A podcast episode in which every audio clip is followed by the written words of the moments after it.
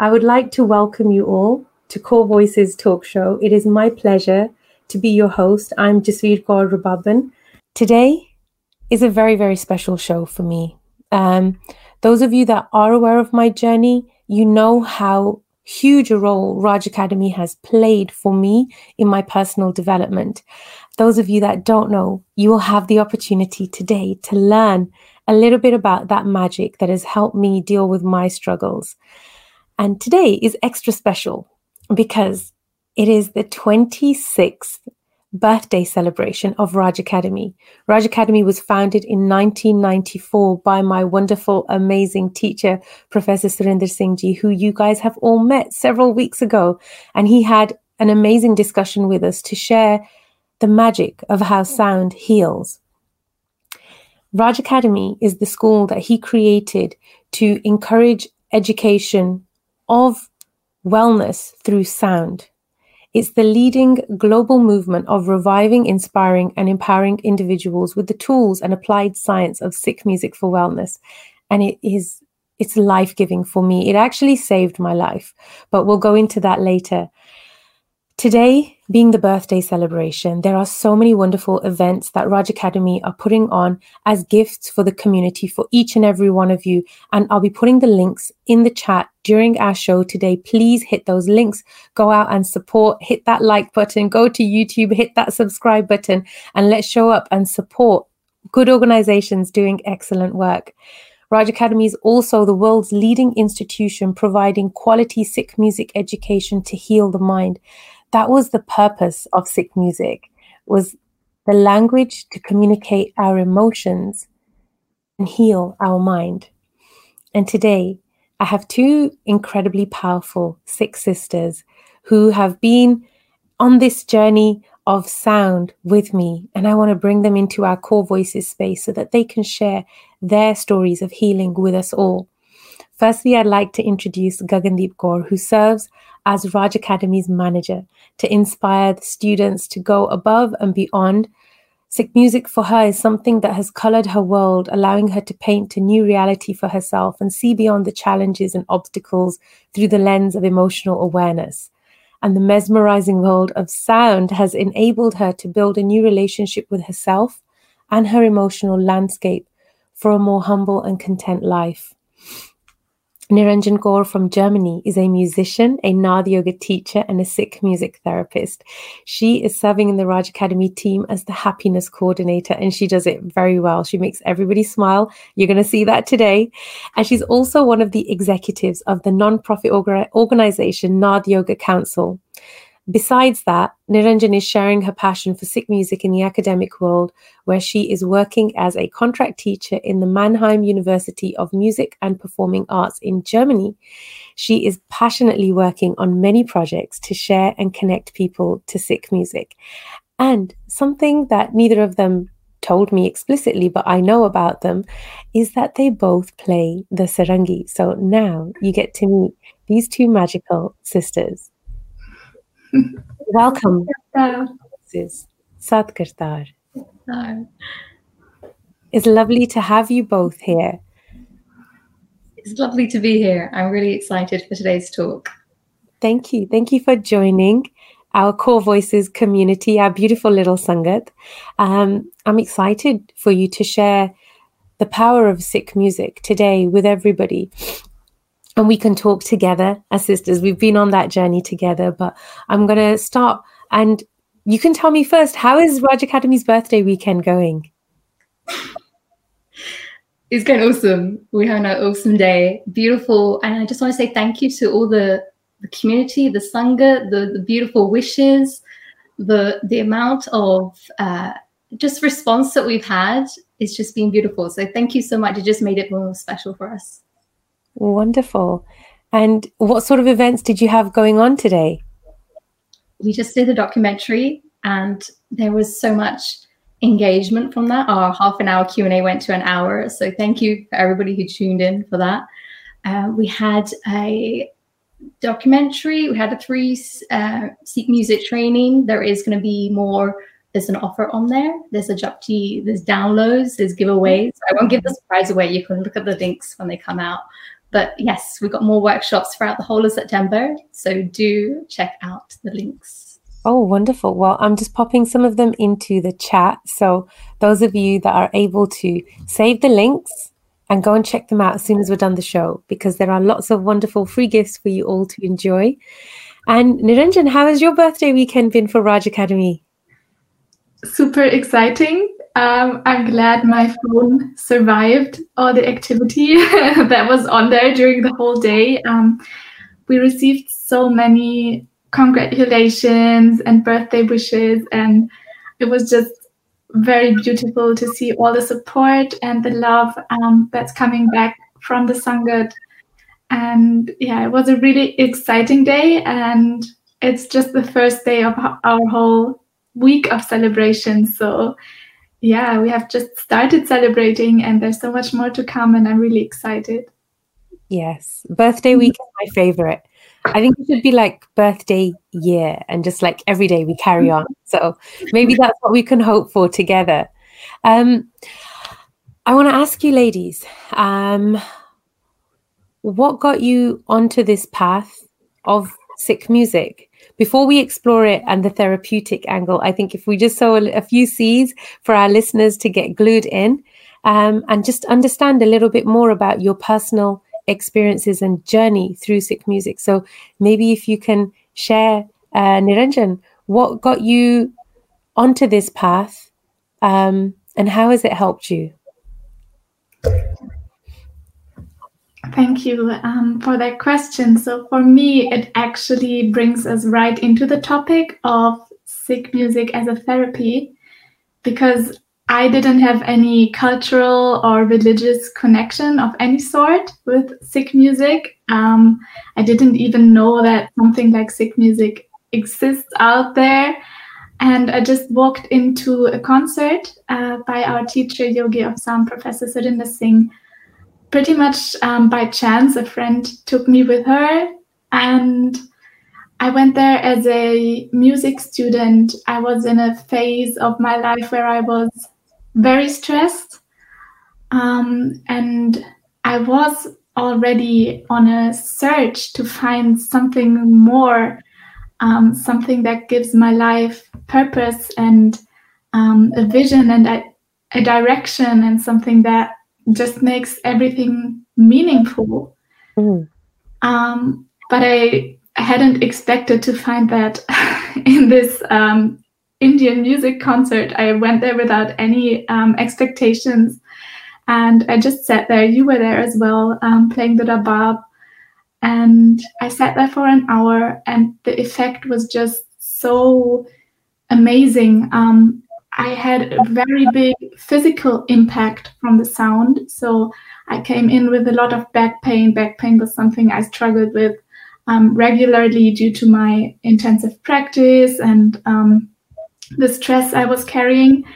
So just after one hour of listening to uh, Yogi Ji and his jatha, my whole body was relaxed. It was like completely reset. Um, just the way that you would feel after a massage or a therapy session, um, physical therapy session. Mm. And for the first time since years, I've had a smile on my face, which was coming from inside, and I didn't know where it came from. And I was so intrigued because I was studying music. So, um, pretty much the whole day, I was um, practicing music in one way or the other, but that had never happened. So I was so intrigued to find out how this works. And I wanted to um, have this feeling back, this feeling of being content and happy. And that's how it all started. Wow. Very, very beautiful. And I think it's it's more more meaningful because you come from a neutral background a lot of us, like myself and Gagan, you know, we've had mm-hmm. exposure in our mm-hmm. younger years in a different way. So it's it's really powerful to see it from from a neutral perspective as to how this works. And um, I think that's what's going to make today's conversation really special. Mm-hmm. And Gagan, you could also share, please. Yes. So I, I did start learning Kirtan for about two years as a, a child growing up. And early in my like early 20s or even when I was 19, maybe I heard that there was some string instruments. What they were or what they looked like, I have no idea. But I was actually at one Gurdwara and I was walking on the balcony. They have a balcony and somebody was playing uh, a durba. Now I know it was a durba, but then I didn't know. All I knew was like, oh, that's the sound of a string instrument. And it was just a few split seconds. And I thought, okay, I'm going to go home. I'm going to research about this. But I never did. Probably a couple of days or weeks went by. I'm at the same place and the same thing happens. And I'm like, okay, this is a sign. I have to go and I have to research about this because I need to learn. I, I want I was looking for a way of similar to what Niranjan was saying that you finish university and you feel like, oh my gosh, is this what I'm going to do? Nine to five. This doesn't feel like my life. Like, is this it? I, I'm there was such a longing of like, how can I connect to myself? There must be a higher purposeful life that I can I can lead. And doing a nine to five didn't feel like it. And I only just started my new job as well. So now I'm already feeling like that. So I thought, let me connect back to Kirtan. And that's where I was hearing this at the Gurdwara that somebody was sitting on the balcony and playing a, a string instrument. And that's when I got connected and searched and I found Raj Academy. And I just knew from their first workshop that there is something in my gut saying, this is the place I need to be. And mm-hmm. looking back over the years, I can say that I was definitely meant to be there. And this is my journey that was supposed to heal me. Yeah. Wow. Wow. That's that's so powerful. Um, and I hope that you're all excited to learn more about both of their journeys. Um, I'm going to jump in and ask the, answer the question as well. so I found uh, the path of Sikh music by chance. And um, a friend of mine used to learn from Yogiji, from Professor Surinder Singh Ji in Southall. And I just happened to join her at one of the classes. I was waiting for her so we could go and have dinner. Um, and that was how my interaction began. And it was intrigue from the heritage side first, where I was I was surprised to also learn in my very early 20s that the harmonium is not a Sikh instrument. I had only ever seen the harmonium being played in gurdwaras everywhere and all of the different ragis that would put out kirtan they're all sitting with the harmonium and they're made in india so why would i even question whether this is an indian instrument but now I was in a situation where I was being challenged that this is not an Indian instrument and I need to research to understand um, how this story works and what went on here. And that was where my quest began to understand more about the tools, the instruments that the gurus had created specifically for the use of Sikh music, which I thought was incredible. I was just blown away at the genius that could create not just a whole way of thinking, a new way of living, new values, better values, should I say.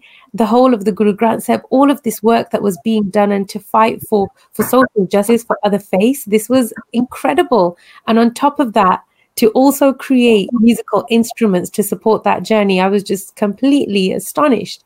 Um, and that was where, where my journey began. And it led to where I am now. And I'm a practitioner of Sikh music as therapy. Um, my master's study is in Naad Yoga, which is Sikh music therapy. And um, it's something that has served me time and time again to help me in my deepest darkest and most difficult moments. So I'm excited to to have this conversation together, um, so we can share with the viewers and the listeners how that works. Are you guys excited? good, good. You seem very shy. Okay. We like you to just be relaxed. So don't worry, just be yourselves. This is your space. Okay. so, can I ask you to begin with? Um, can you share with us what is Sikh music therapy and how does it work? And I'd like each of you to answer. Um, so, who would like to go first? I can go. Yes, Gagan. For me, Sikh music is understanding where I am in that in this moment in this space and understanding how I'm feeling and my emotions and where do I want to go And then Sikh Music Therapy has helped me to recognize those feelings and those emotions to be able to be like to pinpoint a nice little frame or framework for me to be able to like okay this is how i need to come out of this process or this situation or problem whichever you're going through. And it's helped me to come through that journey to get to where i need to be. And it's it's a journey of emotions and it's healing in that sense. So wherever i am i can feel like okay how do i want to get out of this situation or uh, into a more better position And how would you say Sikh music therapy works if somebody new to the space is trying to understand? Mm-hmm. I would say it's tuning into yourself and your your feelings, which a lot of us don't. Uh, I would say don't because at the beginning for myself, it wasn't that I I didn't want to. I just couldn't. I just didn't. I just felt like a I carried around so many blocks that it took me a good couple of years to kind of just break down. And in order to do that, it was only through Sikh Music that I could actually understand myself and where I'm at and how can I take the next steps. Mm, beautiful. And Niranjan, what about you? Um, Gagan has already said it so beautifully. Um, I would just like to add um, the special thing for me about Sikh music therapy is that it is a controlled and very precise therapy. So, other than in other traditions where music is uh, used therapeutically, we have in Sikh music therapy a completeness and a roundness of um, all the 60 different moods we can experience in our lives. So it's not just um, that we have, I don't know, five different uh, songs which might help us to relax or make us more happy or feel more motivated. Um, we can go through all the different shades of emotions and moods, and we can diagnose very precisely uh, what we need in a particular situation and apply it uh, very precisely and there is nothing missing in this. It is everything you can ever experience has a rag which deals with it in some way or the other. And that is really, really special about Sikh music therapy. Mm, how beautiful. Now, can you tell us what is a rag? A rag is a musical mood so it does consist of particular um, musical notes, a particular scale, but more importantly, it has specific emotions which, which are assigned to this rag, or this rag is composed out of these emotions. Um, so you get a very clear picture of the whole mood that it expresses by um, putting together these emotions in a balanced way. So that it's kind of um, like you go into a room that is very untidy with all the, those different emotions and your emotional chaos and the dark um, brings a balance into it and it puts everything in a nice place so you can you still have those emotions you don't put them in the trash but you balance them out and you put them into their nice, beautiful places where you can actually use them and um, thrive from them, use them as your power. Mm. And Gagan, do you do you agree with that? Do you want to add anything to what a rag is? No, that's I completely agree, and I think it's just fascinating about the the whole uh, Sikh music therapy that is the emotions and the rags that they carry information for us and that's what's made this journey a bit more, even more fascinating to study and go through because there is a there is a story, there is data, there's information that's being carried with those feelings, and it's for us to understand what they are. Because sometimes we categorize them by, oh, this feeling is not good, I should push it away or stay away from it, or I want to bring this emotion in, but I don't know how. And uh, sometimes it's just uh, very external whereas this this whole process is very internal mm. and it's core, hmm. which is the, the key thing that draws me. So, generally, when we hear the word rag, um, there might be people who have never heard that before. Um, it's associated with probably Indian classical music um, and complex musical patterns.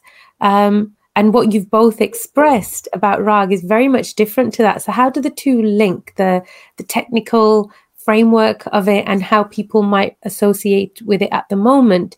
How can we repackage that in our minds and see a rag from a different lens? I think it has a lot to do with how you learn the rag. So you can make it very complicated by um, taking it from a musical angle and um, trying to figure it out just um, technically. Or you can um, start from an emotional angle where you connect to what where you connect what you are feeling to what you are expressing or what you are listening to. And once we make this connection to the sound, it's not something difficult or something we have to study like we would study for an exam some i don't know information it's it's something that resonates with you and comes very natural to you and taking time to connect to one rag instead of trying to um, be able to play all the 60 rags uh, within the first year of your studies. Um, taking the time to actually go really, really deep into one rag is much more fruitful and will have much more effect for you um, in your life to compose your life. So um, I think there's no no reason to be hesitant to start learning because I've never experienced um, any complications in the way that um, Guru Nanak is setting this up and in the way Raj Academy is carrying this forward and teaching from an angle that makes sense on an emotional level. Mm-hmm. Mm. So, yeah, Thank you for sharing that. Thank you for helping us to see things from a different lens. Um, from my own perspective, um, I was first introduced to um, the idea of rags from a classical perspective. And I was taught, or told, not taught, told, that in order for me to learn Sikh music, I need to learn Indian Indian classical music first. I need to find an Indian classical music teacher and learn the rags, and then I can come and understand Sikh music. And that didn't sit well with me. It didn't make sense um, from the the angle of Sikhi that my guru wouldn't send me to somebody else and say, "Go and learn this from there, and then come here." Um, if this is our guru, the central body of wisdom for us to grow from and improve our lives, then everything is here. And um, my faith was firmly rooted in that belief that everything is here. My my Guru Guru Granth Sahib Ji is perfect, is sampuran, and my journey is to understand how to connect with my Guru. So um, I I, I didn't follow that path of going to find and understand Indian classical music, although many may criticize that. But my journey wasn't centered around wanting to learn music. My journey was driven by a desire to connect with Shabad Guru and work out how how do we become ang with Guru? How do we become one, part of the eternal body of wisdom that the Guru Granth Sahib represents and is? How does that happen? And um, it was when I met Yogi Ji that he helped me to understand that there's a process of us uh, applying our lived experience into these musical frameworks which evoke these moods from within us that we relate to as humans this this language of emotions that that is spoken through sound these are the this is the wrapping around the Shabad to help us to understand it better and to live it in our lives. Um, and I was I was fascinated. I didn't understand what it meant. It just sounded really nice, and um, then it, then it started to make sense that when we connect our human experience into a mood, as Niranjan, you were explaining, these these 60 different moods that we live as humans. Um, so there are 60 rags. I was going to ask you guys a question, but I'm just going to throw the answer in there. Um, we're often used to hearing 31, um, but I, I, invite you all to go on a journey of learning. If you feel there are 31, um, go on a journey of sitting with Guru Granth Sahib Maharaj, go through every Shabad and write down every single rag that you read, that you see with your eyes written there in the Guru, and then total them up. What, what number do you get to? Share that with us and we can help to guide you. This is the work that we do. It's easy for us to put out information and say, here, please follow this, but we're in a space of education and learning. So, in order to do that, we must be open to having our existing viewpoints and perspectives challenged so that we can grow. And I invite you to do that. I invite you to grow, to go and research, to go and learn, get to know your guru. And on that journey, you're going to get to know yourself. And that was what happened for, for each of us, I think, as we were walking on those little footprints, we, we discovered new parts of, of ourselves. Um, what was your most joyful part of your journey? I see you both. like, like, what what was that moment of magic when it worked for you, and it was like, yes. I would say for myself, um, I, t- I took a rag basically, and I used it throughout my whole day and that experience was where you don't have to control a situation, you don't have to control your day. You just flow with it and it carries you for the whole day. And my my speech, my response, my reactions, my work, everything around me was flowing into that this energy. And it was just so beautiful that from my start to the moment I woke up to the moment I slept was just like I could look at it like a and put it a little like a little present box. It was just so beautiful to be able to flow in this into this into this just it was Sikh music for me that whole day. I just spent like to be in that space where you can you can really live as your true self and mm. know how to. Mm. Beautiful. Niranjan, what was your moment of magic? there were so many moments of magic, but um, I'm going to share one special one with you. Um, so when I was telling you my first um, meeting with Sikh music was a concert, and I saw Yogi Ji singing and um, all the people around him singing with him and this resonance, and it was I was in a completely like in a different world something happened in my mind that made a connection which I never had before. And it's really difficult to describe this um, because it's something that happens inside. It's not possible for me to find words to describe how it feels when you are completely connected inside and you feel like um, you just want to be in this moment. There's nothing more to achieve. That's it that's it. Yeah. And a special special moment for me was um, because since then my wish was to to just sit next to Yogi Ji on the stage and just be in this space with him. And a very special moment for me was when I was on the stage. Uh, we were in America. You were there too, and um, I was singing Suhi on the stage. My sister was joining me, which was beautiful. And um, some really wonderful rababis. And I connected to this space uh, without even uh, needing my teacher uh, guide in this particular performance. I, I was able to make this connection myself. And in this moment, it felt so powerful. I felt like this is where I wanted to be five years ago and here I am. And it's just those moments which make you almost addicted to to keep keep practicing and keep growing and um, just looking for this oneness in every moment so that it's not just there when you are uh, really in the space of singing and playing, but you are always, always, always connected to this communication between your mind and body and soul. Wow. So this is so nice, like really, really nice. and Varun just popped in the comments. He said that he remembers that moment, Niranjan.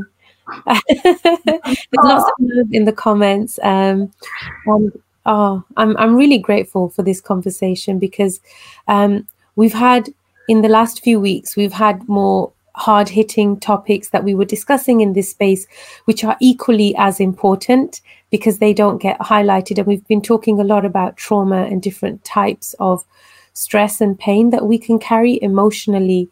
Um, and it's nice to have this ray of light through both of you where we can share something to, to support our community, to show up and say, okay, there are better tools out there.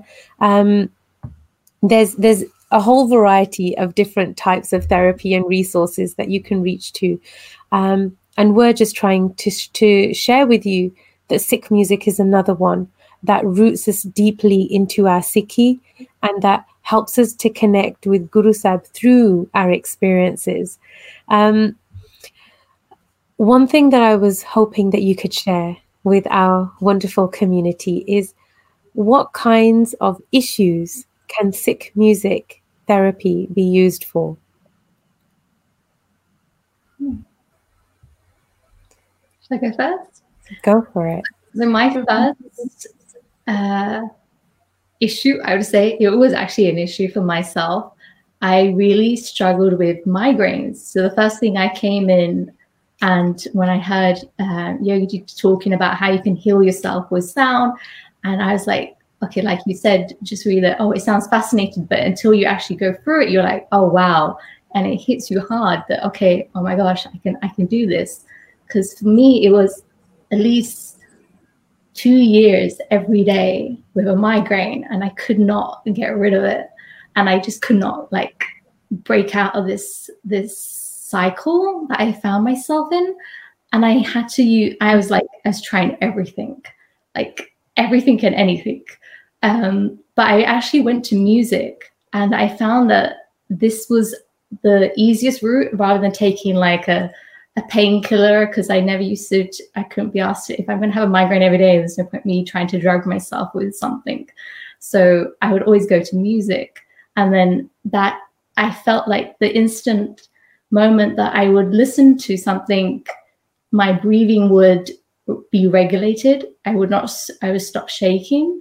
My, I could focus. I felt like oxygen had been like I could breathe again. I just had a, a, rush of oxygen to myself and there's there's something happening in my brain cells basically and it would just help me to feel like myself again so that was my biggest connection at the beginning like okay i need i need more of this.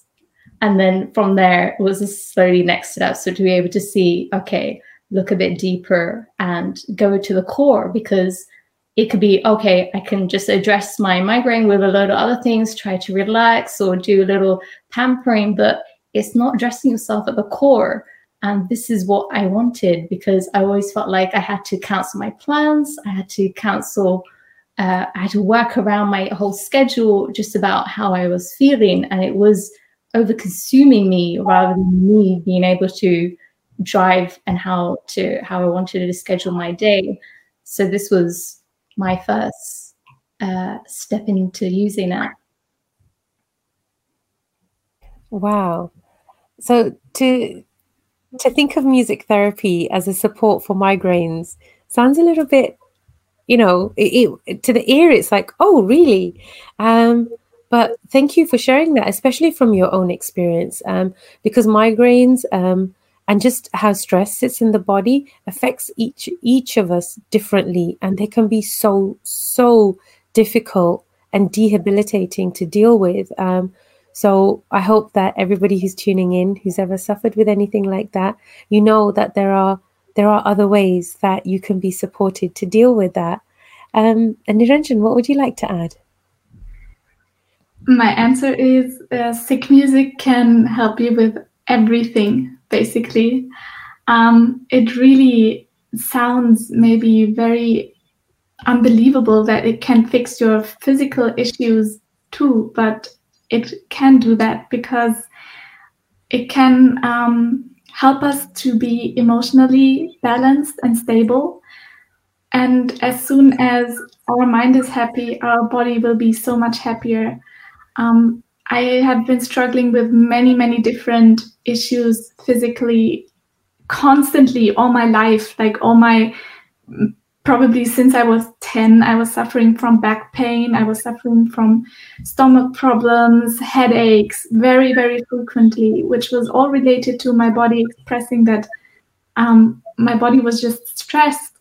And since I've started this journey of um, being in a practice of meditation and expressing and listening every day, I don't have any physical issues anymore, really. It's um, really amazing. And I've shared with you those moments where I had a direct physical impact from sound. And there were several moments like this where within only a few minutes, my whole physical, um, how did you say, like constitution, I don't know if you can say this in English, changed um, in, really in a really short time, just um, through sound on your mental level, it can do amazing things. Um, one thing I can share with you that five years ago, um, I I would have never agreed to be on a public talk show. Um, I was the shyest person ever. I had really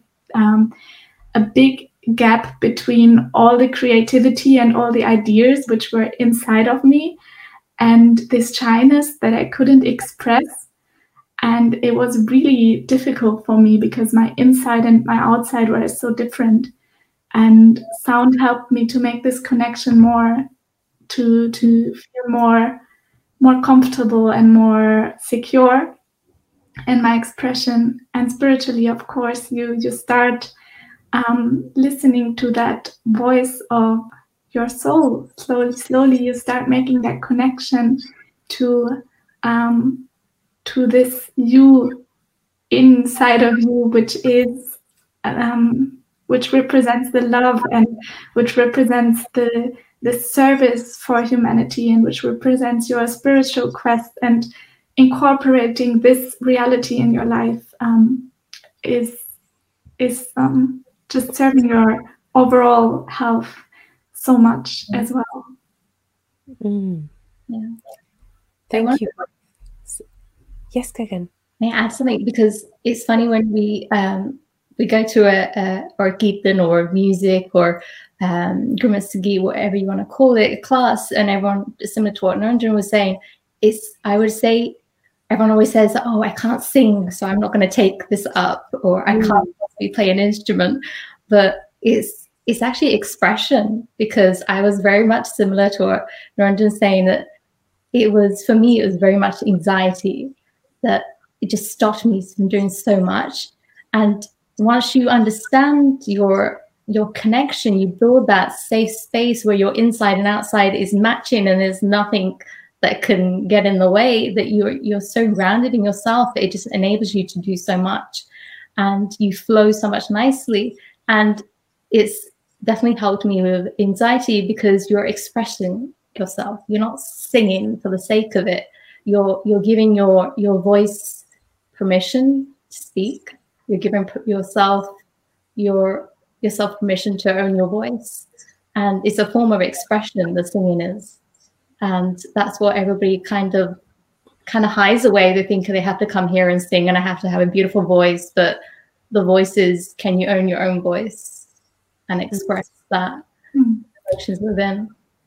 Mm, so beautifully said. I love that. Yeah Thank you. Mm-hmm. Thank you, Gagan, for sharing that.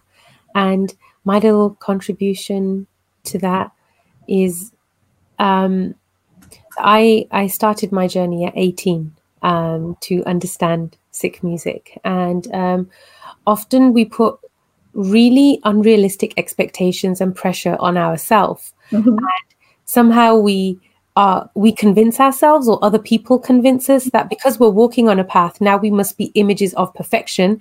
And therefore, if something um, happens to us, a personal issue or a whatever issue on that journey, then we have to uh, pretend like we're okay.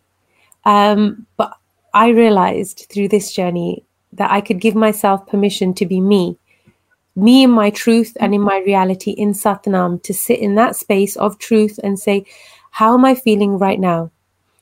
I want to represent goodness.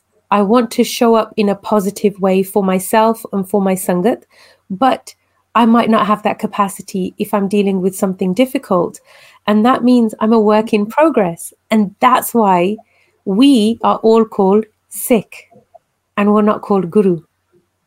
So we mm-hmm. know that we are going to always be a work in progress, which means we we will have obstacles, we will have difficult moments, but when we have the tools to deal with these things, it means that they become a little bit easier.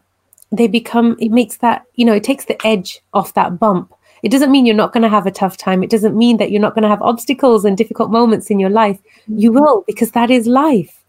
But this just enables you to deal with them maybe with a smile, maybe with a little bit more love and a little bit more gratitude towards yourself when we make mistakes, we become our own worst enemy. We're the ones saying, Oh, you should have done this. Why didn't you do this? And we feel guilty and we carry those feelings and we don't know how to, to express them and release them. So they consume us inside. And um, that was my disclaimer that I was putting on the table that we're all human. So let's just have human expectations of one another and not inhuman expectations. Um, I was criticized deeply in my journey. So I, I started um, in 2002. And in my process of learning during that journey, um, 10 years later, in 2012, I went through um, a very, very difficult experience in my life uh, where I lost one of my brothers.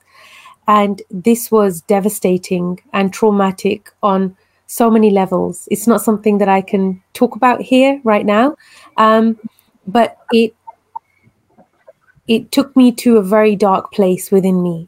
And remember, I was on this journey of light, of Shabad, of Kirtan, of Sikh music, and I knew how to use the tools, but I'm human, and any human needs to be able to connect with their emotions. Um, mm-hmm.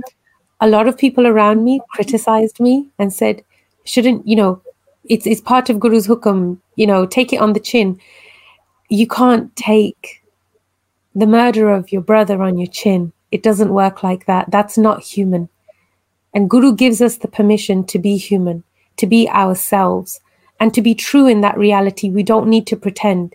We don't need to be images of perfection. We need to be ourselves. And that's the thing, as Gagan was sharing at the beginning, that we find the most difficult to do is to be authentic. We're so stuck in pretending and wearing these masks that we forget who we are. And it was in my darkest moment where I didn't know what was going to happen. I didn't know what the next step looked like. Um, but I wasn't in a good place at all. Um, but I know that if I hadn't had this practice of 10 years with me at that time, I wouldn't be sitting here now. Mm-hmm. I don't know where I would be, but I wouldn't be here. So it is it is something that you need to make a part of you so it can show up in a in the moment when you need it the most, right? And I think for all of us, you know, we've made it a part of our practice. It's a part of our everyday of who we are. So when those bumps come, it just takes the edge off to make them a little smoother. I completely agree. Yeah. I connect so much with what you were saying because Yogi Ji keeps um, saying this to us that this is just preparing us. And I never understood what he meant until um, until things happened in my life as well, which I wasn't prepared for at all. And um, this was the moment where I understood. Okay, this is this is what he means by preparation. Um, and this is where you really feel grateful in this moment and this is where also um, Sangat comes in for me. So for me, it's not um, at all okay um, that if in this case you went through a really difficult time and then other people start judging you in this moment. For me, Sangat is in this moment um, to lift you up and to hold you. And none of us is perfect, and we all have our struggles and we all have our strengths. So for me, this sound family that we are means that we we give each other the hand and help us with our struggles and share our strength. And this is so beautiful and so powerful and such a big part of this whole therapy Guru Nanak is taking us through as well. This community and sharing our strength and carrying us through our weaknesses without judging each other. Mm-hmm. I yes. think it's a sound family. We all we all understand that this is these are tools for us to make us more capable, and we we we know that okay, we we got your back because we this is we're not perfect. We're all human. We're going through, and we're there to support each other. But I think maybe others can't see that because they don't they haven't gone through that that understanding or emotional awareness. So they just assume, you know what? Oh, I hope you're having a good day. By the way, can you do this? It's, it's very, we're, we're not that connected anymore. So those conversations don't happen and we can't show up for each other in those ways. Um, is I find them very different when I have conversations with my, my beautiful Sangha globally, as opposed to even my friends that I meet. And um, just the, the interactions are very different with your colleagues as well. Um, yeah. That's that is an interesting observation how how our conversations and interactions are different in different circles. Um, the one thing that i've observed um, through the different wonderful guests that i've had on the show in the past weeks and months um, they feel a disconnect in compassion when it comes to listening that the reason they a lot of the people that i have spoken to they don't reach into the sikh and punjabi community for sangat. They go to other places because they feel judged. They feel like they don't belong. They feel like there's no compassion. And that i found really difficult and painful to to accept that that is true for some people. Um, because we miss that point of Daya when it comes to listening. Um, and i can say that from my own experience when when we were going through that as a family the loss of my brother so many people Sikh people punjabi people who came and said to my parents and to me that um, you know it was in guru's hukam you need to accept it. I think that was the most insensitive and oh just like the most far-fetched thing you can say to a parent who's just lost their child. There's no Daya. There's no humanity in that moment. So um, that it just re-emphasized the the importance of the work of connecting with our emotions so we know what Daya feels like. Because we've been conditioned to this materialistic world where time is money so things have to happen and you know we haven't got time for emotions. Can you not just get over that quickly so we can get back to work right yeah it's very fascinating actually in the work setting because now you can observe your colleagues uh, and you know how your boss is as well and uh, and you know what how to handle a situation as well but also kind of help everybody else out of that one if you if you you're more aware of everyone's emotions but sometimes you do wish that can this i wish this person could see it for themselves mm-hmm. as well mm-hmm. uh, and it just shows how important it is to how can, how can we do have that education where it's we can be more emotionally intelligent and more emotionally aware of ourselves. Because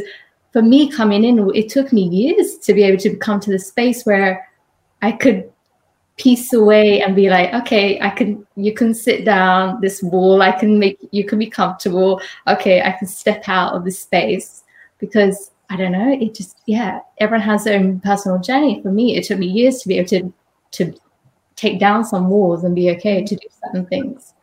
And now looking back, I say, wow, I wouldn't I wouldn't imagine myself to be feeling like this or even to be in this situation. So I feel very grateful. Hmm. I also think for many people it's insecurity how to how to connect emotionally um, because they might think, okay, I've never experienced something like this. I don't know how to hold you in this situation. Mm-hmm. And for me, this is where the dogs become really powerful because they can connect my life experience to your life experience on an emotional level without us necessarily having to be going through exactly the same things because we all have d- really, really different life stories. But the dark helps us to connect so, so closely um, on an emotional level and at the same time supports us with love and wisdom. Mm-hmm. And it's something you have to really study and learn in order to apply it. But I've experienced it so powerful in my conversations when somebody has asked me for advice or somebody just needed a listening ear and i feel myself being more and more able to to be that listening ear which is also something you have to learn it's not something mm-hmm. um, that that we learn naturally in our society because nobody teaches us in our schools and our mm. um, even even in our um, music schools or music universities where we are practicing music which is supposed to express emotions um, there's not much um, conversation about emotion actually. So where do we know it from? If we don't have are lucky enough to have parents or very close people who are very emotionally capable then it actually means we have to learn it from somewhere. And it's a journey. And i'm really grateful that i found a place uh, where i could learn this because these places are really rare. Yes. and it has just enriched my life so much to to be more emotionally capable it's funny because when we're younger in school, we're taught to treat other people how we want to be treated, right? Mm-hmm. But as we get older, um, those those words mm-hmm. change. It becomes an eye for an eye, right?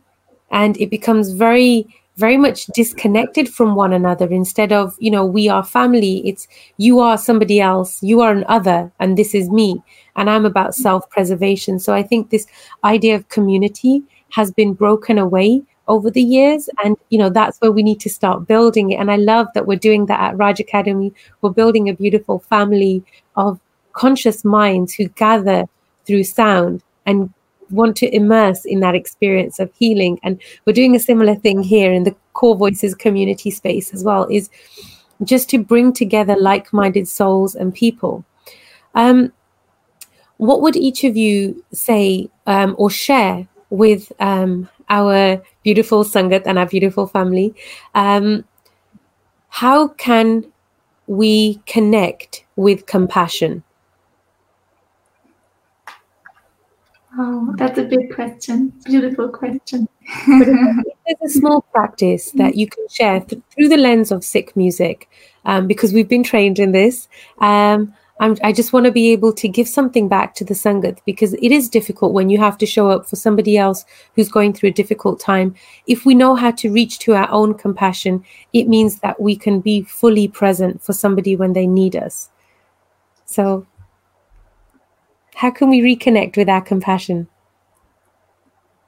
For me, if I cannot be kind to myself, I will not be able to be kind to you um, not not truly not in a reality i might try to be kind to you and um, do my level best to be a support to you but if i am judging myself and talking to myself uh, negatively all day and then i try to sit with you and be kind in this moment my mind won't won't allow me to go in this mode because it will be really annoyed that I myself talk to myself really negatively all day and now I should be kind to this other person. So to really reconnect to kindness means to be kind to ourselves first. And this is probably the hardest kindness to practice. It's um, we have to become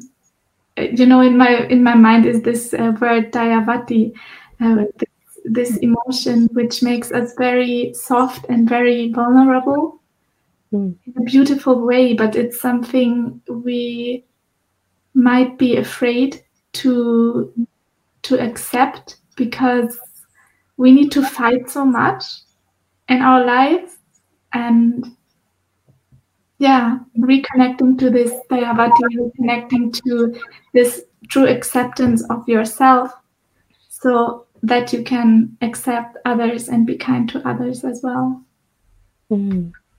Mm-hmm. Gagan? agree completely Niranjan. and i think it's it is that presence when you have it when yourself that you can you can you're more stable and you're you're able to be that listening ear for somebody and sometimes it just requires you to sit there and not think about 10 dozen things while you listen to this person but actually be there present look at them if you need to hold their hand or just to sit there and just be a listening ear and but show there that you have their full intention attention and and just be there. Um, i think that's a, a, good step for you to even just to practice like can i focus? Can i show up for this person by just being sitting here and listening to them and letting them express what they need to express mm-hmm. um, sometimes we're very quick even in like messages to say good morning or hi or how are you it's so casual to say oh hi how are you how's your weekend mm-hmm. good that's it like and like seconds and it's end of story um, and I, one thing that we lovely uh, that we do in our Italian meetings is we do a proper check-in. We we share everything about what we're doing, how we're feeling. We put the emotions there, uh, and we we we don't say good. That's that's a no-no in here. So it's it's about going deeper and creating those moments. Because if we don't do them, then it just comes like a norm that it's okay just to say the quick hi bye. Mm beautiful to take a moment and to connect with with Daya. So Dayavati is the Sanskrit word for Daya, which means the same thing, compassion. Um, and this is actually one of the ethics of being a Sikh is to operate in Daya, but we just have to remember to reconnect with it. It's it's easy to forget and be just in that day to day, you know, the grunt of everything, and you forget about those core principles that make us human. And at the front of them, number one is Daya. And I think that's something that we all need to to to tune into, tap into, and just express. So thank you for sharing those two little tips. Is it important to play an instrument to connect or to experience the therapy of Sikh music? No. no, it's not important. Um, I'm actually uh, helping as a tutor in the sound therapist training where we work without instruments.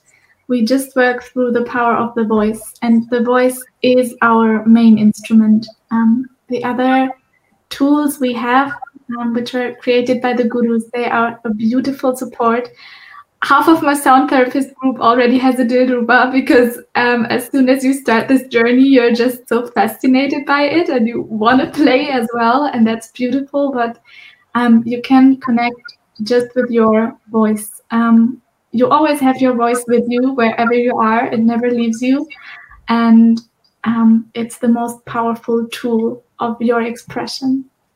Mm. And Gagan, at what point of the journey do the instruments come in?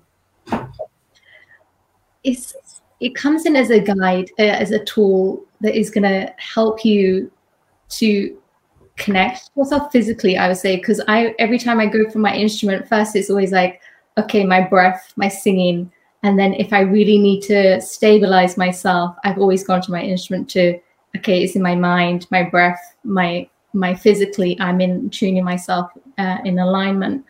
Um, instrument is always there as a guide, and it's it synchronizes you and it's it's beautiful process to go through and and enjoy but like Niranjan said that your body is your your your foremost instrument. Your you've got the your breath your expression you've got the movement you're in beat you've got your inner rhythm going on.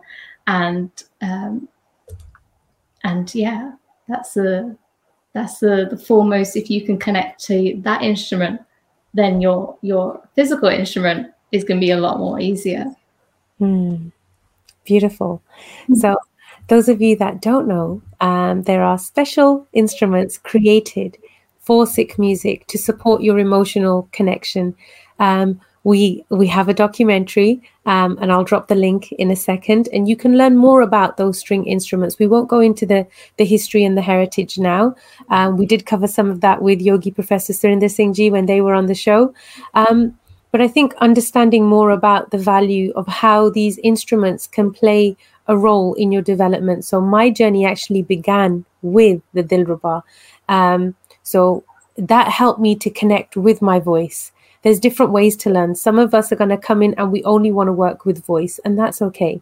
Some of us want to start with the instrument. Some of us are going to start with our voice and turn to the instrument. Some of us are going to start with an instrument and then focus on the voice. And it's all perfectly wonderful. Whichever way you choose to do it, find your way and reach inside and connect with your voice. I just dropped a link to our wonderful teacher's website, which launched today to celebrate Raj Academy's 26th birthday, of sound.com all of the courses that you'll be able to access here will help you to reach into your inner voice and express the truth of your emotions. So reach into that expression and celebrate it. Let sound be the vehicle to transport your emotions out of your body and let you feel free, like you got wings again. That's the purpose of what sound is supposed to do. So please go and visit the website after the show. And I know that I've dropped a lot of links. There's more to come. So save them all. They'll be here after the show is done as well. Um, ladies, um, wanted to ask what is the difference between um, listening to kirtan that is sung in the correct rag versus kirtan that is not sung in rag? Niranjan. Niranjan, okay. um, for me, it's uh, you cannot even compare it. It's maybe the same as it as the difference between you sending me a text message which says, "Oh, okay," and you um, telling me, "Oh, okay." So if you send me a text message, I don't know if you are, um, I don't know, maybe you are upset and you're saying, "Oh, okay," or maybe you are like in a very um, compassionate mode and you're saying, oh, okay, uh, I don't know this from a text message. So if I don't use the rag which is prescribed for the particular Shabad, this means I just apply a different mood to this Shabad. Um, I I change the whole message. I might get into a fight with you because I understood that you were upset, saying, oh, okay, in your text message, but you meant it very, very friendly. Um, this is what you do if you remove the rag from the Shabad. You just change the whole context. And you not just change the context, the rags also um, have a power in themselves. We do sing alap, we do um, play the shan. So there are um, musical forms of expression where we only use the rag and those are healing deeply healing as well. So there is a wisdom in the rag itself. And removing the rag makes kirtan not very different from any other music. We still have the the um, Shabad, we still have the bani but we remove so much of the power that it carries Mm. Gagan, would you like to add anything to that? I think it's just like Noreen just said beautifully that you can put any context to your words then, or the the Shabad, what is intended, how Guruji intended it to be delivered. We've suddenly decided, oh, it might be a, a sad one. We put a happy tune to it, and all of a sudden it's completely transformed the message, and it's it puts it out of context and sometimes even when we're speaking to somebody and we don't like it when we put our somebody takes our words out of context whereas all of a sudden it's like an oh my gosh you took my words uh, mm. out of and there's a whole argument can go about it and um, so i think it's the same that we we should really look at the context of how how the Shabad is to be delivered, how it's to be understood and felt, because we completely change the whole meaning if it's if it's completely out of rag then. Mm. And I agree with both of you. Um, I think that you're both correct. A lot of people might have different opinions that um, that might be a bit too hard hitting. Um, that we should have more flexibility, and any type of recitation of Gurbani is going to have a positive impact. Um, but I I encourage you to think outside of the box. I encourage you to do a little bit of unlearning um, about some of the preconceptions you might have towards Gurbani. Um, I operate from a place of simplicity, and this is why I appreciate the teachings in Raj Academy because they are not um, influenced by an individual opinion. They are rooted in fact and research and education. And each student is encouraged to go on a journey of education and research so that you can feel completely comfortable with your the the belief system that you're going to be creating the values that you'll be holding within you and and how you sit in the space of Sikh music if we want to connect with that power of kirtan that Guru Nanak gave to us, then we need to use the exact tools and instructions that were given to us. If we go to a doctor with an ailment and we are given a prescription, we will come home and we will follow that prescription if we want to have the desired outcome. If we do not follow that prescription, if the doctor says take these pills three times a day on an empty stomach and take it with milk, and you come back home and you've just had uh, like a five course meal and you decide to drink uh, Coca Cola with your pills and you take all three of them at the same time, they're not going to have the same result. At that moment, you cannot fault the doctor for giving you an incorrect prescription. The fault lies with us um, in failing to follow the prescription. Mm-hmm. And um, although that might sound really heavy i just want to be this is this is how i feel about this but this is rooted in my research also um, emotionally the shabad will have a different impact on us when it's sung in the correct prescribed rag versus not being sung in rag at all. It does have a very different psychological and emotional impact on us. If we want to connect with the teachings of Guru Sahib, then we have to firstly become Sikh. We have to be on the path of learning and growing and researching and unlearning and then relearning what is right. Right according to Guru Sahib. Guru Granth Sahib Ji is written in Rag. We have been given the prescription, we have been given the clear instruction. Our gurus created instruments with the intention to heal our souls so that we can sing our pain away. If we use those Sikh string instruments with the prescribed rag written on that specific Shabad, and we do not interfere in any way, but we use the tools that were given, there is no way that your heart, your mind, and your body will not be healed. Because that is what Guru Sahib guarantees when they say Sarab Rog Ka Aukhad when they say gaviye suniye man rakhiye pao dukh par har sukh kar le jaye that's how you take home that bundle of joy once you've released through listening and singing that pain that is within you when we use the tools that were given when we follow the instructions so there is a big difference to listening to kirtan that is in the prescribed rag using the hukam of guru sahib versus shabad that is not sung in Rag.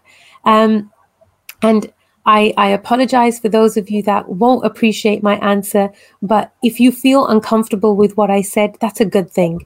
Hold on to that discomfort and let it be your pathway to learning. Let it open up that gateway where you ask questions and you research and you start to understand why did our gurus go through the pain of assigning rags onto every single shabad. If they were not important, they wouldn't be written there. So I think that that was, for, from my perspective, I wanted to put that on the table just to give some clarity um, that this comes from a mm. place of science. It comes, as uh, Niranjan, you were saying, this is a prescribed therapy.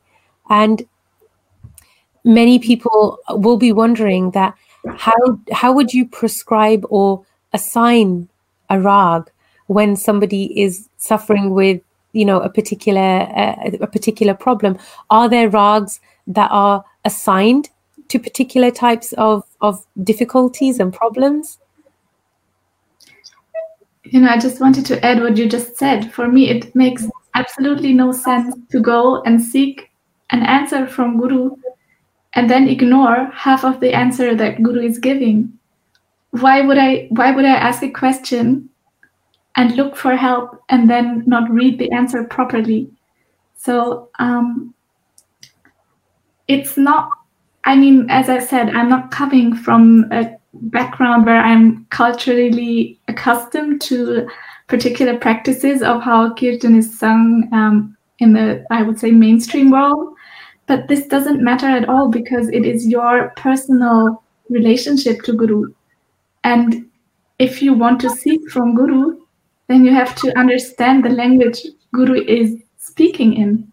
Otherwise, there's no point of taking a hukam or um, reading Bani or doing all those practices. Why, why do you do it if you don't want to understand it in all its dimensions in the full message? Mm. And yes, uh, coming to your to your actual question, yes, um, every rag can be used for a particular um, problem, but it's not something you can just write in a book. Like I don't know, this person has a broken heart, so this person needs a rag march. It's not that easy because you have to find out in every trauma, in every um, difficulty, there are very many different stages that you go through, different emotions um, popping up at different times. Our personal, like our personality, how we react to different triggers, um, is very, very different. So, this is where the listening comes in. This is where the therapist needs to bring in his own experience and his compassion and his listening or her listening to um, really connect to what do we need in this moment for this particular person.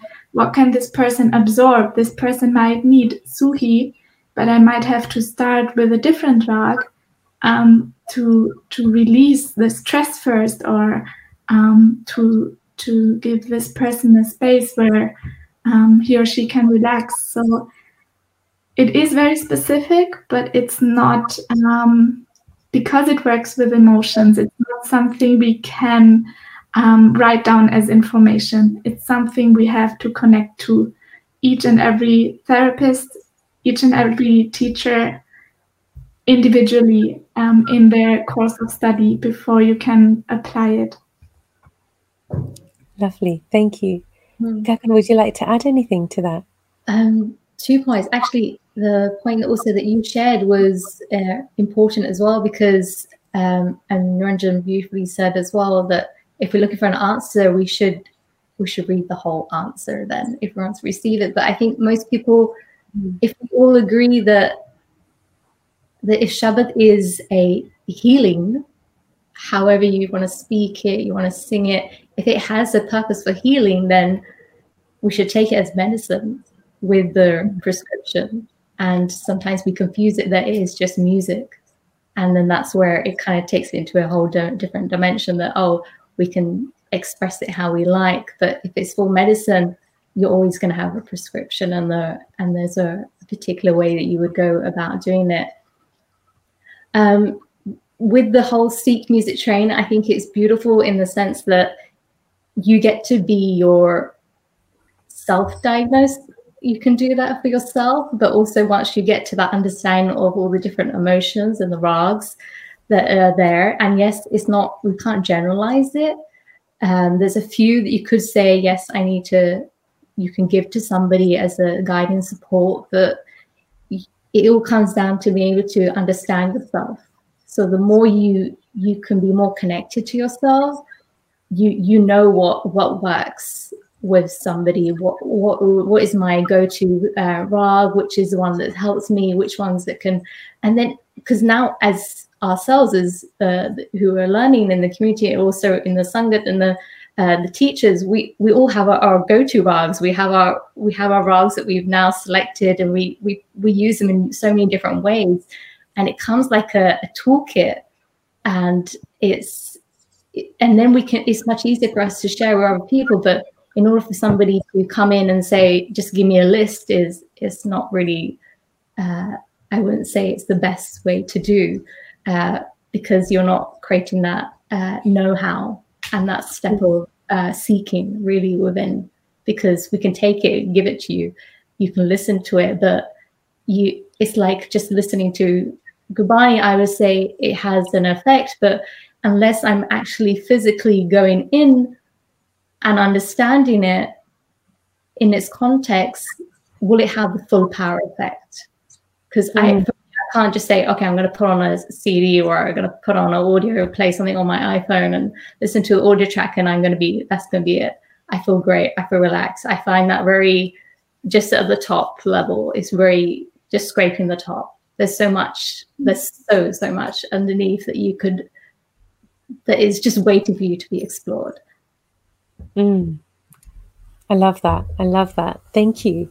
Um, what would you say to somebody um, who feels that it's not important to learn rag or to sing in rag as long as mm-hmm. when you're singing shabad or kirtan, you sing from your heart. Gagan, I'm going to bring that to you first. I think similar to what I just shared before was that if it's if you take out context, there's there's so many ways, and I don't think it's not going to have the fuller power effect. And if we feel that if guru is, we say that this is our guru, then we should follow what's written and what the what the Shabad says in front of you, because that's just taking my my own uh, perspective, my own judgment. Okay, I'm going to take this, but how I want it. Mm. If we, I already had the answer, I wouldn't go there in the first place. So Beautiful.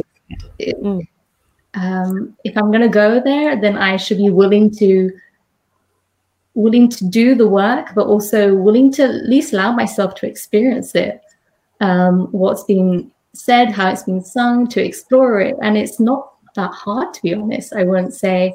I think there is a myth about rags being very hard, but with the whole Sikh music training, Raj Kami learning that there is no middle person. It's it's in three years you get the whole everything, the whole learning is in front of you to explore. Um, and I think that's the beautiful part that you don't have to wait for somebody, you don't have to rely on anybody. And it's similar to what Guru did was like take out the middle person, make connect you to Gurbani. Everyone has access to Sri Guru Granth. Is at the door. The door is open. It's just for you, waiting for you to step in. Mm. So beautiful. Thank you for sharing that. Niranjan, would you like to add anything to that? This was already so beautiful. I mean, your question is basically uh, what does from the heart mean? How can I sing from the heart if I haven't put real effort into it? And if I go to the doctor and I need a nose surgery, but the doctor gives me an ear surgery, but he does it from the heart, I won't appreciate it, right? Because he hasn't made proper diagnosis. doing a surgery. I don't care if he did it from the heart or not. I I want my nose to be fixed. Um, so we, we need to diagnose to happen. Um, sorry, but it it sounds funny, but that's actually what it is. If we don't diagnose if we don't use the full um, mechanism, which brings together the tool, the technique, and the um, Shabad and creates a solution, a mantra out of this, then we haven't done anything. We have just played some music, but that's not the purpose of Kirtan. That's not the purpose of um, spiritual growth or um, therapy. That's just making sounds and trying to do it from the heart. But what do I have from this doing it from the heart if it doesn't fix this um, thing inside of me that needs to be fixed? Mm. Mm-hmm. Wow. Can I just appreciate that was hilarious. I loved the analogy. That was so I, I, had a long day. that was a great result of your long day. But how beautifully said. I, I appreciate that very, very much. And I think just to, to add in my, my own perspective there is um, I agree with both of my fantastic sisters. They're hilarious. I'm still laughing, Niranjan. Um, that it doesn't matter how pure our intentions are. If this is a space of learning, learning is an active process. It means development. It means evolution. It means engagement. How are you investing and engaging in your Sikhi? What did you learn new today that helped you to be better than yesterday? What was that learning? Did you reflect on that? If you didn't, then you're stagnant and i don't mean to i don't mean this to be in a judgmental way. I'm just talking from a sikhi angle that how do we place guru and how do we place us as the sikh? Guru is the teacher. We are not the teacher. We are not perfect. We have a lot of work to do and a lot of learning to do. We will learn until the day that we die. There will never be a day where you don't learn. If that day comes then you paused your sikhi and if Sikhi is a way of life, it's every day, every breath, every step, we're looking to improve. So here, when it comes to Kirtan, why do we not have the same attitude of quality? If we want to put something pure in a dish and so give it to our guru and say, Guru, please take this, take my emotions and take this as my offering to you because I can't give you anything more than myself, then we should do that extra work, that extra effort to make sure that we present our emotions in the most beautiful way, which means following the hukam. It is a hukam.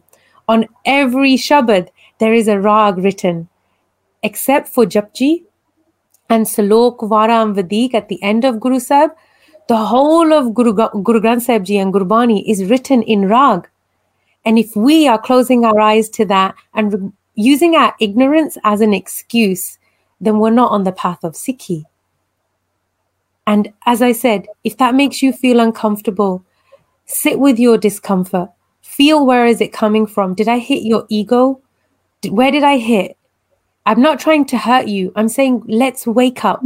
Let's give the quality of our love, like the purest of our love to Guru, not just the surface level of what we think is love, but is actually attachment or is just that placebo effect where we think that this makes us feel good, let's do it.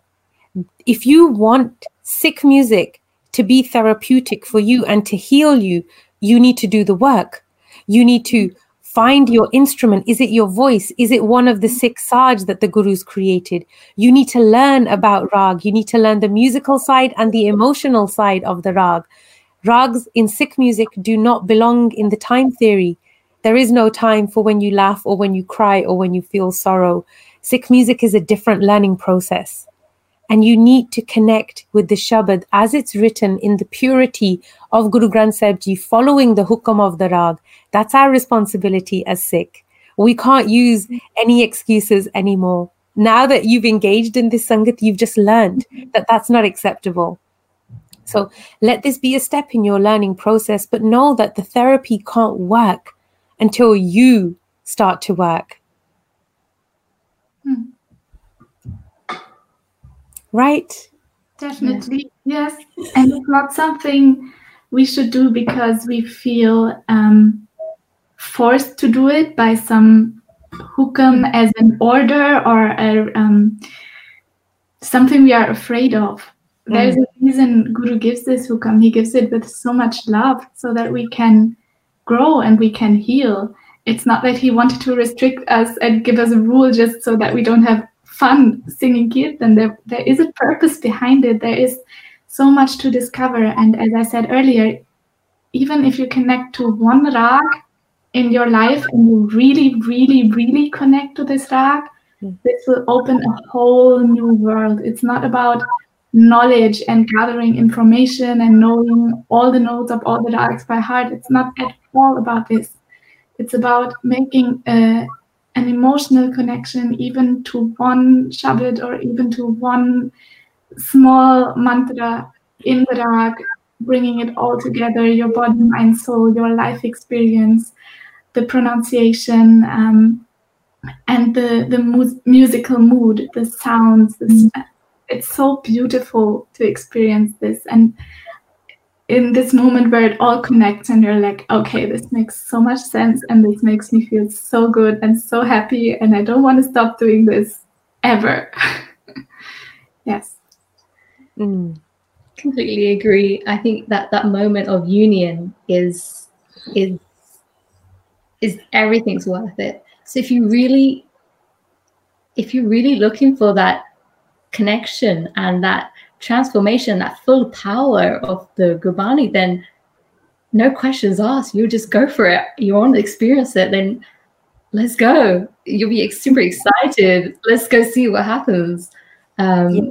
So I think that should be more the the feeling if you really wanted the the full power effect and the tra- and the change and feel it, the connection.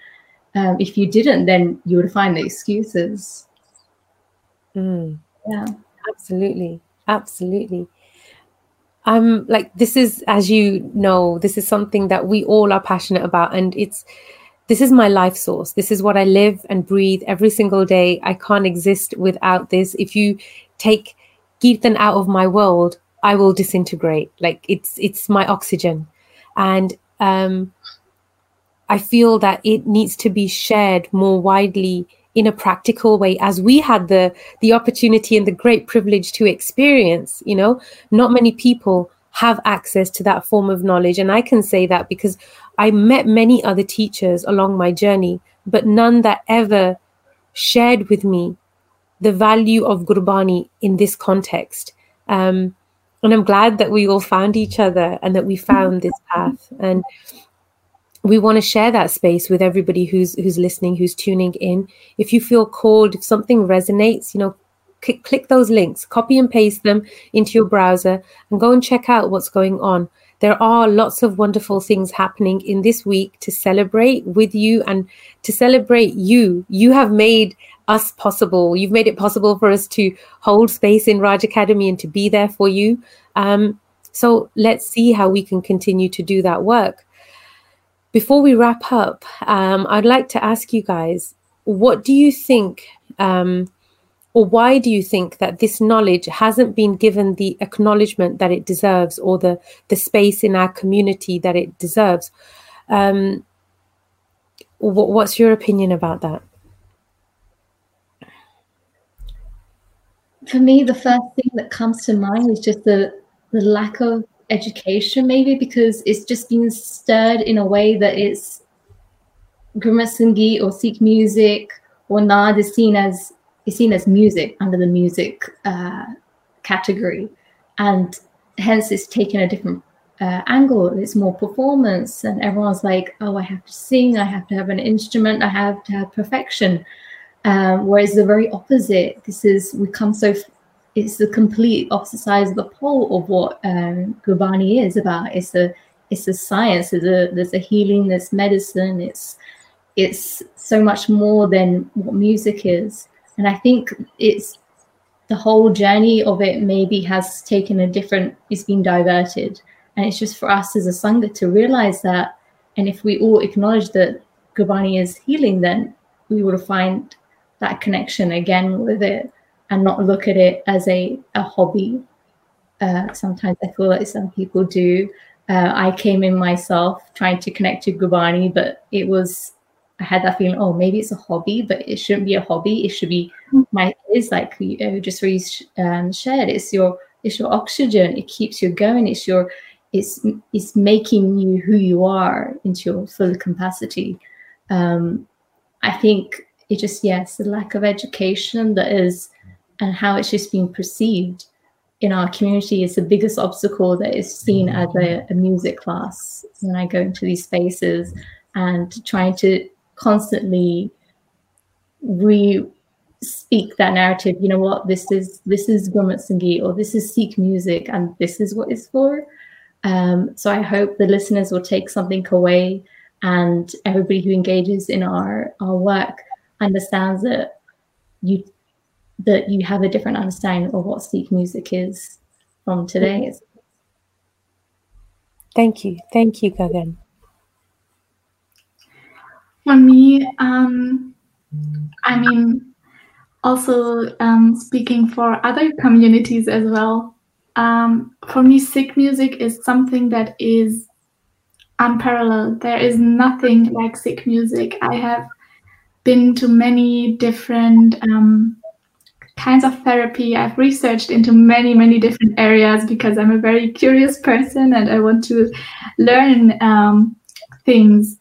But nothing in my life has been so effective and so so powerful as Sikh music has been and it has been seven years now and there was not one day where i thought okay i'm i'm done with that i'm through with that um, let the next thing follow there's no end to it this wisdom is so so vast and so profound. And i think um, we should take it out of the cultural box of um, being restricted to punjabi communities.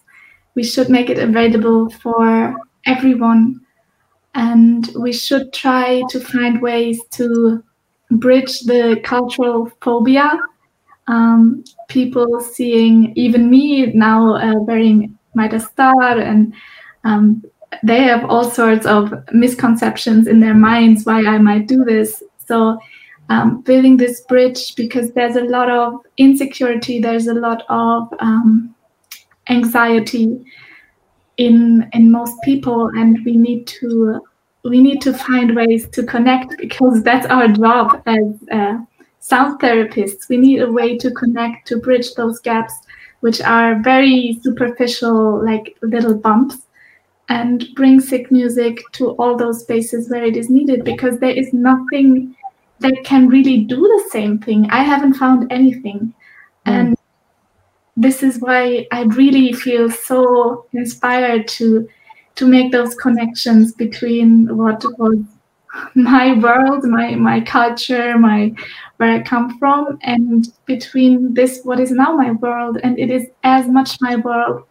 as is my own culture. It is because it's not a culture; it's a, it's a way to communicate with myself, with myself. That's what it is, and Definitely, lack of education also plays a massive role in two ways. The first way is the um, what I was saying, cultural misconceptions, people um, not knowing the purpose of a turban, not knowing um, many, many, many things about Sikhs and Sikhi, but why don't they know those things?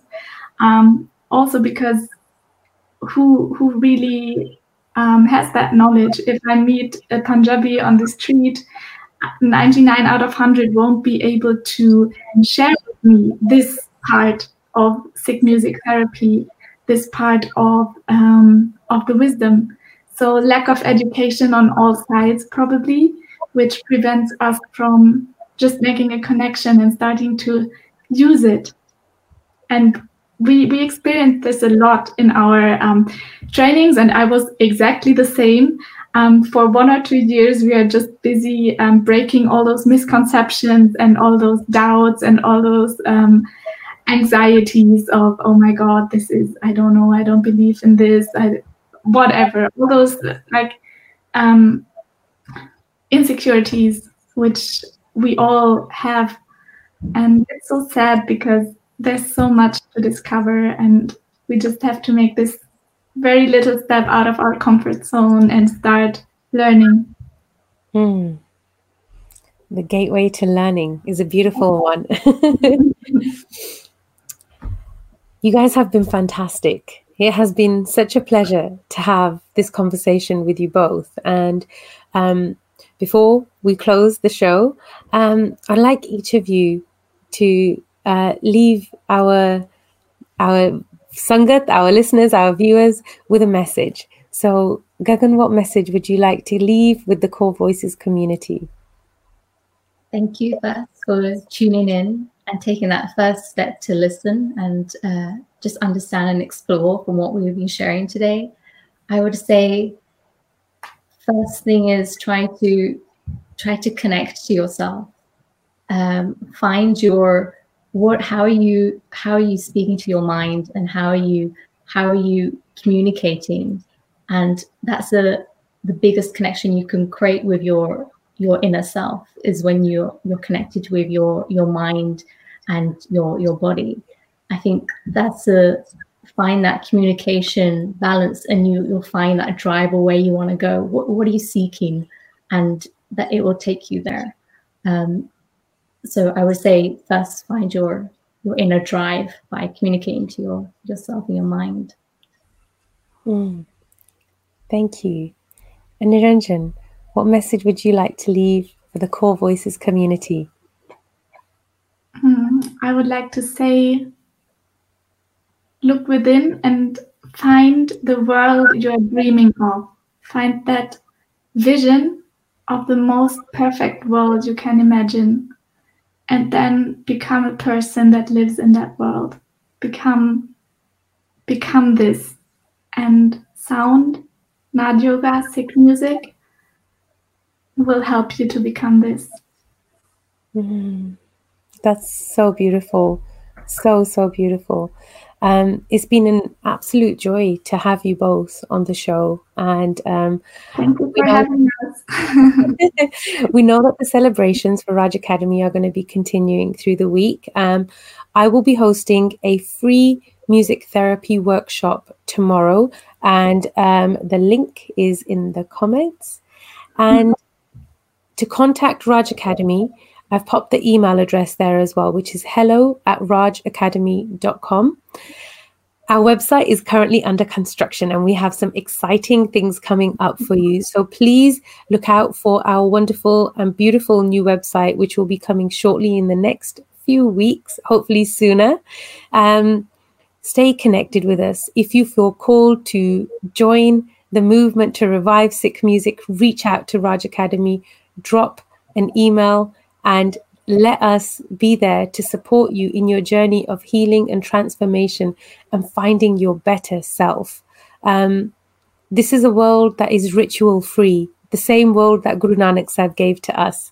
So let's try to support each other to recreate a world free of rituals, free of segregation, where we exist as one in that ikonkar, and our exteriors don't matter. Our souls unite and connect through that journey of sound. It's been a pleasure um, to share this with you all today. And I want to remind you all to go and check out yogiofsound.com. Beautiful new website that launched today with lots of amazing content that will help you to begin your journey of sound and freeing your inner voice. So if you want to connect just with yourself to begin with and take those steps one by one, making that exploration, go over and check out yogiofsound.com and celebrate with us this week and for the rest of the year with Raj Academy to just just shout off the top of the roof how great Sikh music is as a tool for therapy. Gagan and Niranjan, you have both been fantastic. And on behalf of the whole of the Core Voices community, I thank you from the bottom of my heart for you to be here today and celebrate your birthday with us live on air with our global Sangat. Thank Thanks you so, so much, Jasveer. This was so exciting because I've been listening to your shows and now I'm on the show. Thank you for having us and for holding this space so beautifully every week um, it's really really wonderful to to listen to all those conversations and always an, a big inspiration. So thank you for that wonderful work. Thank you thank you. It's mm-hmm. a beautiful community that tunes in and helps us to hold that space every week. So thank you for your love niranjan. Thank you so much. Thank you gagan. So beautiful and so wise. Thank you. I don't want to let you guys go but we're going to wrap up for today. And I want to thank every single member of our amazing, beautiful Core Voices community for tuning in. And please join us again next week for another amazing show. Thank you for tuning in to Core Voices.